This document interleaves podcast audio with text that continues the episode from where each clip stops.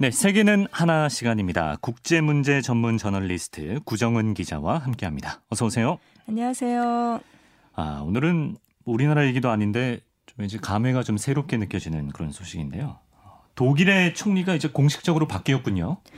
아마도 젊은 분들은 독일 총리 하면 그냥 메르켈밖에는 모르실 것 같아요. 태어나서부터. 쭉 그럴 수도 있어요. 예. 네. 올라프 숄츠 독일 총리가 현지 시간 8일 취임을 했습니다. 그래서 앙겔라 메르켈 총리의 네 차례 임기가 막을 내렸습니다. 네. 선거는 지난 9월에 했죠. 좀 시간이 걸렸는데 그때 이제 메르켈 총리의 그 기민기사연합 중도우파 정당이었죠. 거기에 그 사회민주당 중도좌파 사회민주당이 근소한 승리를 거뒀는데 숄츠 총리가 한 석 달 정도 이 녹색당, 자민당하고 연정 구성 협상을 벌여서 마침내 합의를 음. 했고요. 음. 그래서 그 절차에 따라서 뭐 대통령 임명장 받고 그다음에 연방의회 분데슈타크에서 또 비밀 투표를 거치고 네. 그리고 의회에서 선서를 하고 전후 아홉 번째 독일 총리로 취임을 했습니다. 예. 그러니까 겉보기에는 중도 우파에서 중도 좌파로 이제 방향을 튼 셈인데 네. 그렇지만은 이번 그 연정 안에 우파 성향의 자유민주당도 들어가 있고 그래서 음. 정권의 변화보다는 연속성이 아무래도 훨씬 더클 것 같습니다. 아. 우리한테 좀 익숙치 않은 어떤 절차와 시스템이었지만 어쨌든 정권의 변화보다는 연속성이 더 클 것이다. 자, 새로운 총리 올라프 숄츠는 뭐 어떤 사람인가요? 올해 63세, 그다음에 노동법을 전공한 변호사 출신이에요. 음. 하지만 뭐 변호사라기보다는 정치인으로 계속 활동을 해왔는데, 네. 그러니까 17살에 3인당에 들어갔고요. 어. 근데 이 사람의 경력에서 빼놓을 수 없는 사람은 결국 메르켈입니다. 어. 이제 메르켈 총리가 네 번을 연임을 했는데 그중 세 차례 임기를 이제 3인당하고 손잡는 좌우파 대연정을 했었어요. 네. 그러니까 숄츠는 메르켈 정부의 핵심 인물이었습니다. 아, 2000년대 후반에는 메르켈 내각에서 노동장관을 했었고 그다음에 함부르크 시장을 하다가 2018년에 다시 메르켈 정부로 들어가서 부총리 겸 재무장관 음. 이제 핵심 요직을 거쳤습니다. 네. 3인당 안에서는 중도 온건파로 분류가 되는데 뭐 소속 정당은 다르지만 정치 스타일은 사실 메르켈하고 너무너무 비슷해요. 아, 그래요? 예, 이 숄츠에 대한 설명을 보면은 네. 이렇게 뭐 극한 대립 같은 거 좀 싫어하고 음. 어떤 돌출적인 언행도 없고 그다음에 실무에 능한 타입이고 아. 감정 표현이 없고 합리적이고 뭐 이데올로기보다는 실용주의자이고 음. 별명이 숄츠 로봇이었다고 해요. 숄츠 로봇. 아, 그만큼 뭐 실용적이고 안정감을 좀 주는 느낌도 있지만 또 어떻게 보면 되게 정치인으로서 좀 딱딱하고 매력이 좀, 없을 아, 수 있죠. 그런 예. 시각도 있을 수 있군요. 자, 숄츠 총리가 남녀 동수 내각을 구성했네요.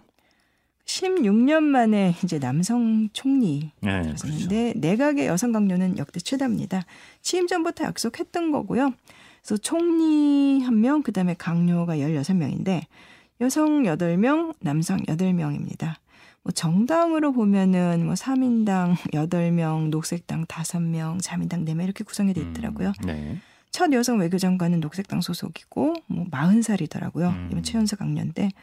그다음에 첫 여성 내무장관 3인당이고 국방장관도 3인당 출신 여성인데 오. 어. 독일에서는 여성이 국방장관 맡은 게 이번이 세 번째예요. 아, 그래요. 예. 예. 근데 숄츠가 취임 앞두고서 이 정부에서 안전은 강한 여성들의 손에 달려 있을 것이다라고 음. 얘기를 했고 사실 메르켈이라는 그 압도적인 롤 모델이 있기는 했지만은 지난 16년 동안 평균 잡아 보면은 강요와 그다음에 연방 의회에서 여성 비율은 한 3분의 1 정도였다고 해요. 근데 음. 그렇지만은 이제 메르켈 임기 동안에 어떤 성평등에 대한 인지도가 굉장히 높아지고 네. 정적인 흐름이 글로 갔던 것만은 분명해 보이고요. 예.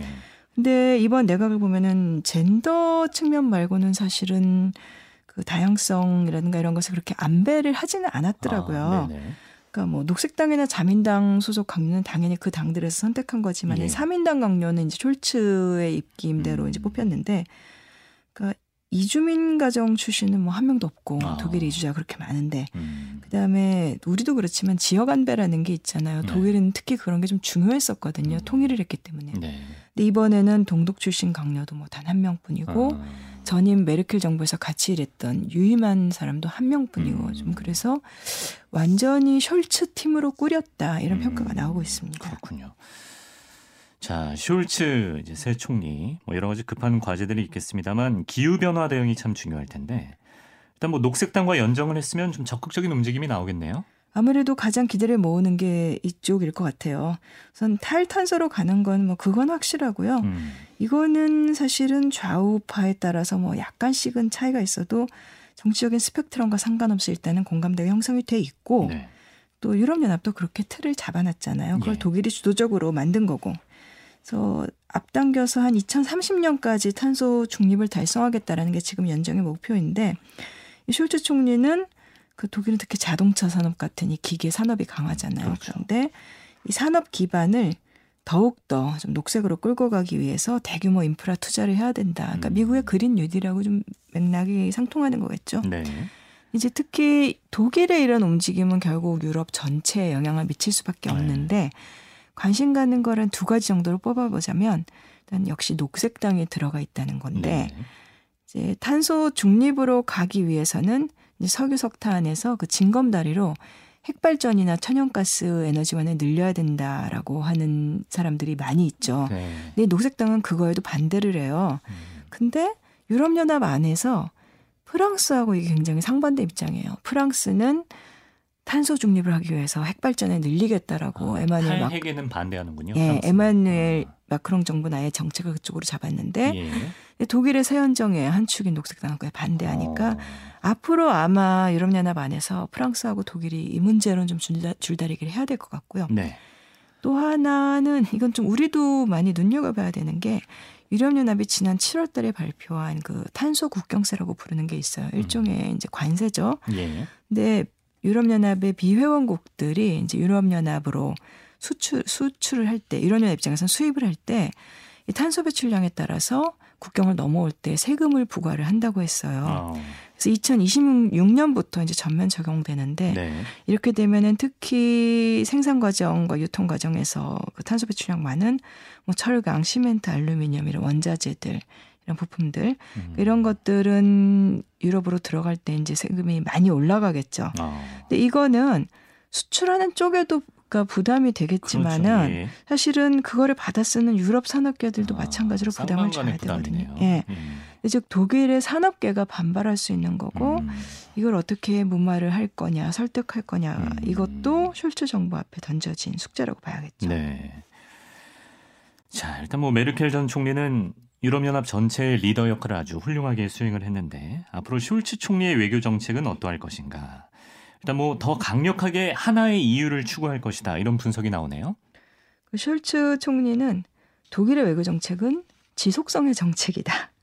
역시 이제 음. 메르켈이 하던 기조대로 갈 거다라고는 했는데 예. 그러면서 또 하나 강조한 게 말씀하신 대로 국제 무대에서 유럽 연합의 힘을 강화하는 거 그리고 독일이 그 과정의 일부임을 확실히 하는 게 최우선 과제다. 음. 그러니까 독일이 중심이 돼서 유럽 연합 국제 무대에서 발언권을 더 높이겠다라는 거죠. 네. 근데 아마 첫 해외 방문국은 전통적으로 독일의 총리는 프랑스였어요. 아, 뭐, 예.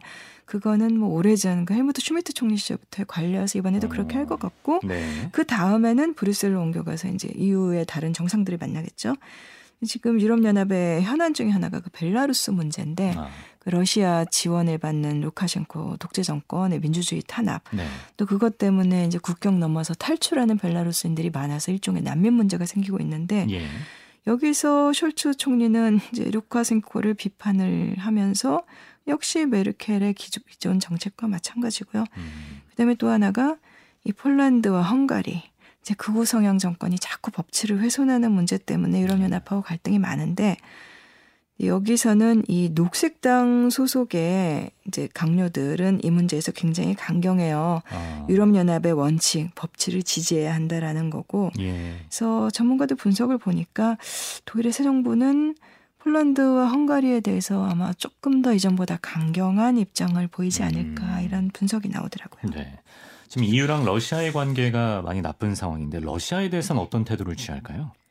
이 독일 새 정부 출범을 정 앞둔, 앞둔 시점에 미국의 조 바이든 대통령이 뭐 러시아가 우크라이나 침공할 준비를 하고 있다 네. 이렇게 경고를 했죠. 그래서 네. 갈등이 지금 아주 커졌는데 뭐 독일은 당연히 미국의 핵심 동맹국이고 유럽연합도 이제 미국을 따라서 러시아 추가 제재를 지금 이제 음. 논의를 하고 있어요. 음.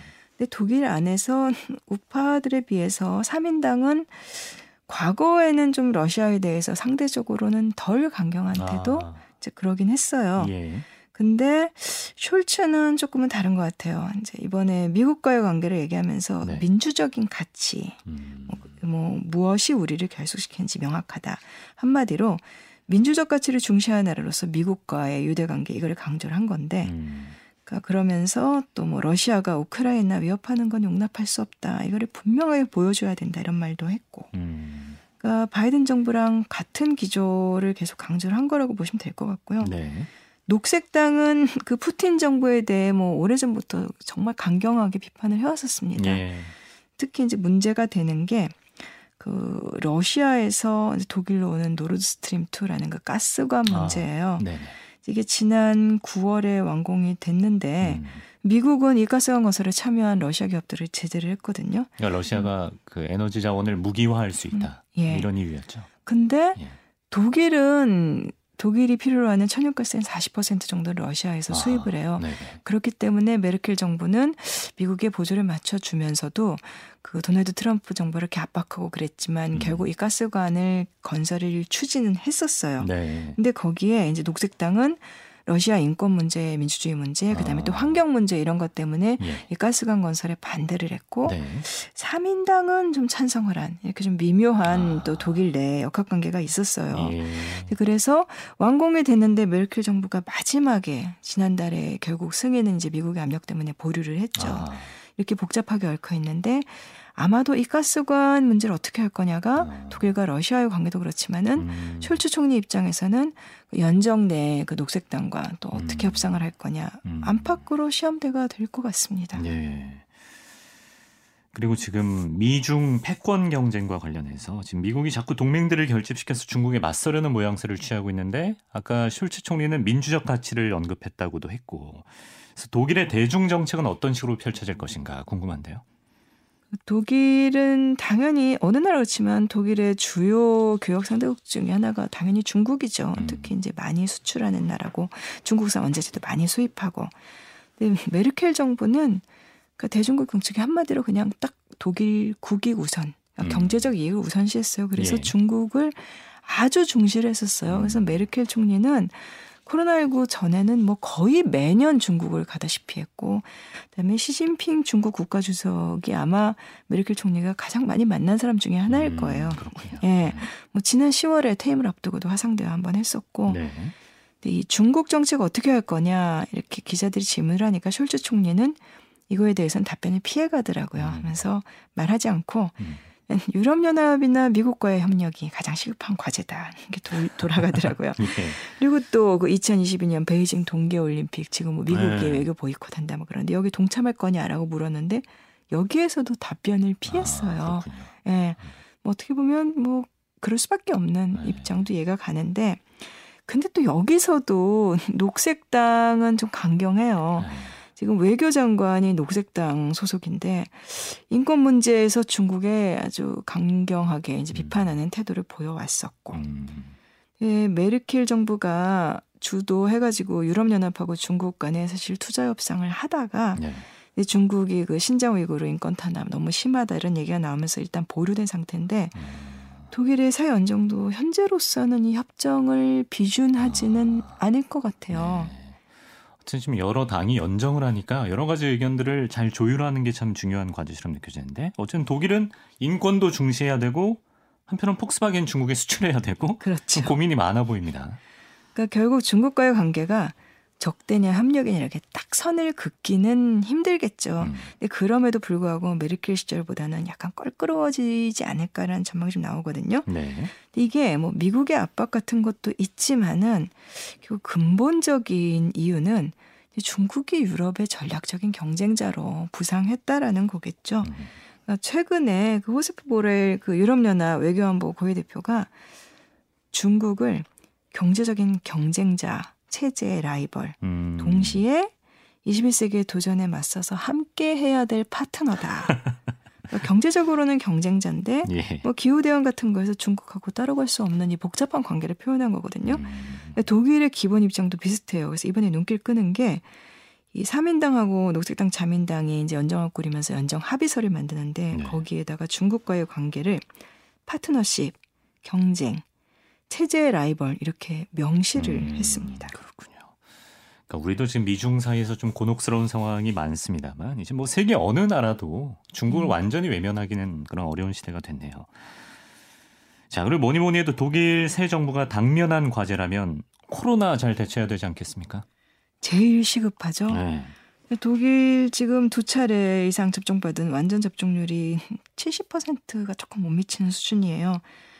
그러니까 주변 유럽국들보다 좀 낮아요. 음. 일단 접종률 올려야 되는데 이 카를 라우트바흐라는 신임 보건장관을 설치 총리가 지명을 했어요. 근데 이 사람은 이제 역학자인데 쾰른대 역학 연구소장이고 계속해서 코로나19 퍼진 다음에 텔레비에 나, 텔레비전에 나와가지고 방, 강력한 방역 조치를 계속 강조를 했어요. 예. 그래서 그 독일의 그 방역 반대하는 안티백서들한테 타겟이 되어 왔는데 반면에도 지지하는 사람들은 뭐 트위터에서 우리는 카르를 원한다, 아. 뭐 해시태그 운동까지 벌리고 했거든요. 네.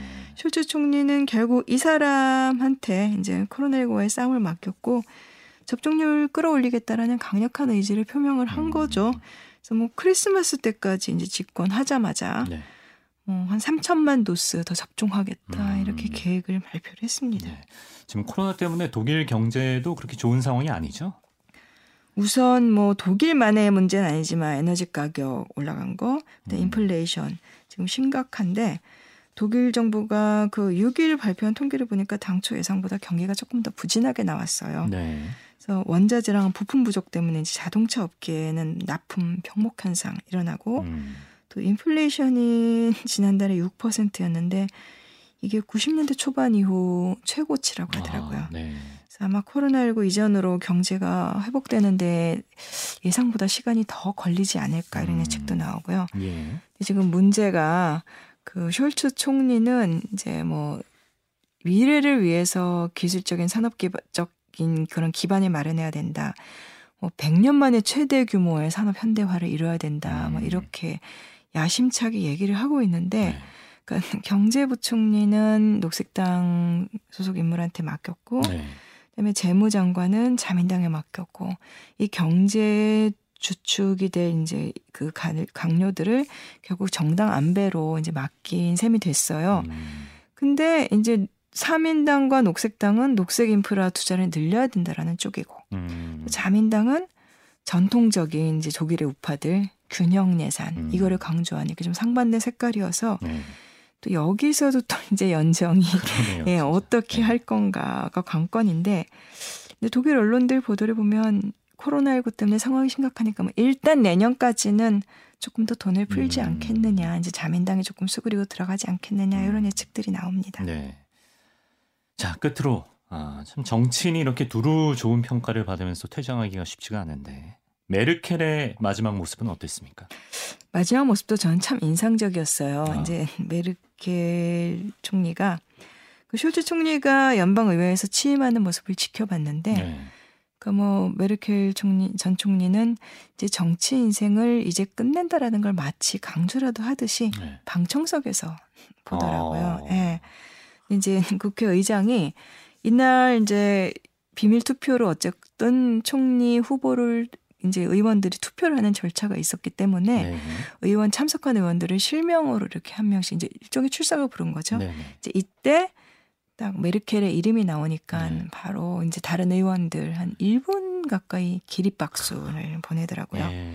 이 메르켈 재임 기간이 16년 16일. 요거 참 기록이 기록이 깨질까 저도 참 궁금했었는데 네. 이 헬무트 콜의 그 전후 최장수 총리 기록은 한 열흘이 모자라서 아, 열흘 차이로. 예, 아, 여성으로서는 최장수. 뭐 네? 당연하죠. 예, 네, 여성 총리는 네. 처음이었고. 네. 예. 근데 이미 2018년에 뭐 오연임까지는 하지 않겠다라고 선언을 했기 때문에 음. 이 독일인들은 뭐 3년에 걸쳐서 메르켈과의 작별을 준비를 한 셈이고요. 음. 그동안 메르켈이 미국 대통령 4명, 영국 총리 5명, 프랑스 대통령 4명을 상대를 했다고 합니다. 예. 그러니까 독일 정치에 남긴 자취도 워낙 크고 음. 또 마지막에 떠나는 순간까지 지지율이 70% 가까이 됐다고 해요. 예. 근데 8일 고별사에서 이제 후임자인 슐트 총리한테 축하를 보내면서 음. 이 나라를 책임져야 할 가장 아름다운 의무를 맡은 거다 이렇게 음. 말했는데 독일 정치권에서는 이렇게 집권 정당이 바뀌는 과정에서 어떠한 증오도 악의도 없었다 이렇게 아. 높이 평가했다고 하네 참 어느 나라에서든 다 부러워할 일이었던 것 그러네요. 같아요. 정말 훌륭한 음. 리더로 기억될 앙겔라 메르켈 전 총리가 됐고요. 그리고 그 뒤를 이어받은 올라프 숄츠 정부 이야기를 국제문제 전문 저널리스트 구정은 기자와 알아봤습니다. 고맙습니다. 감사합니다.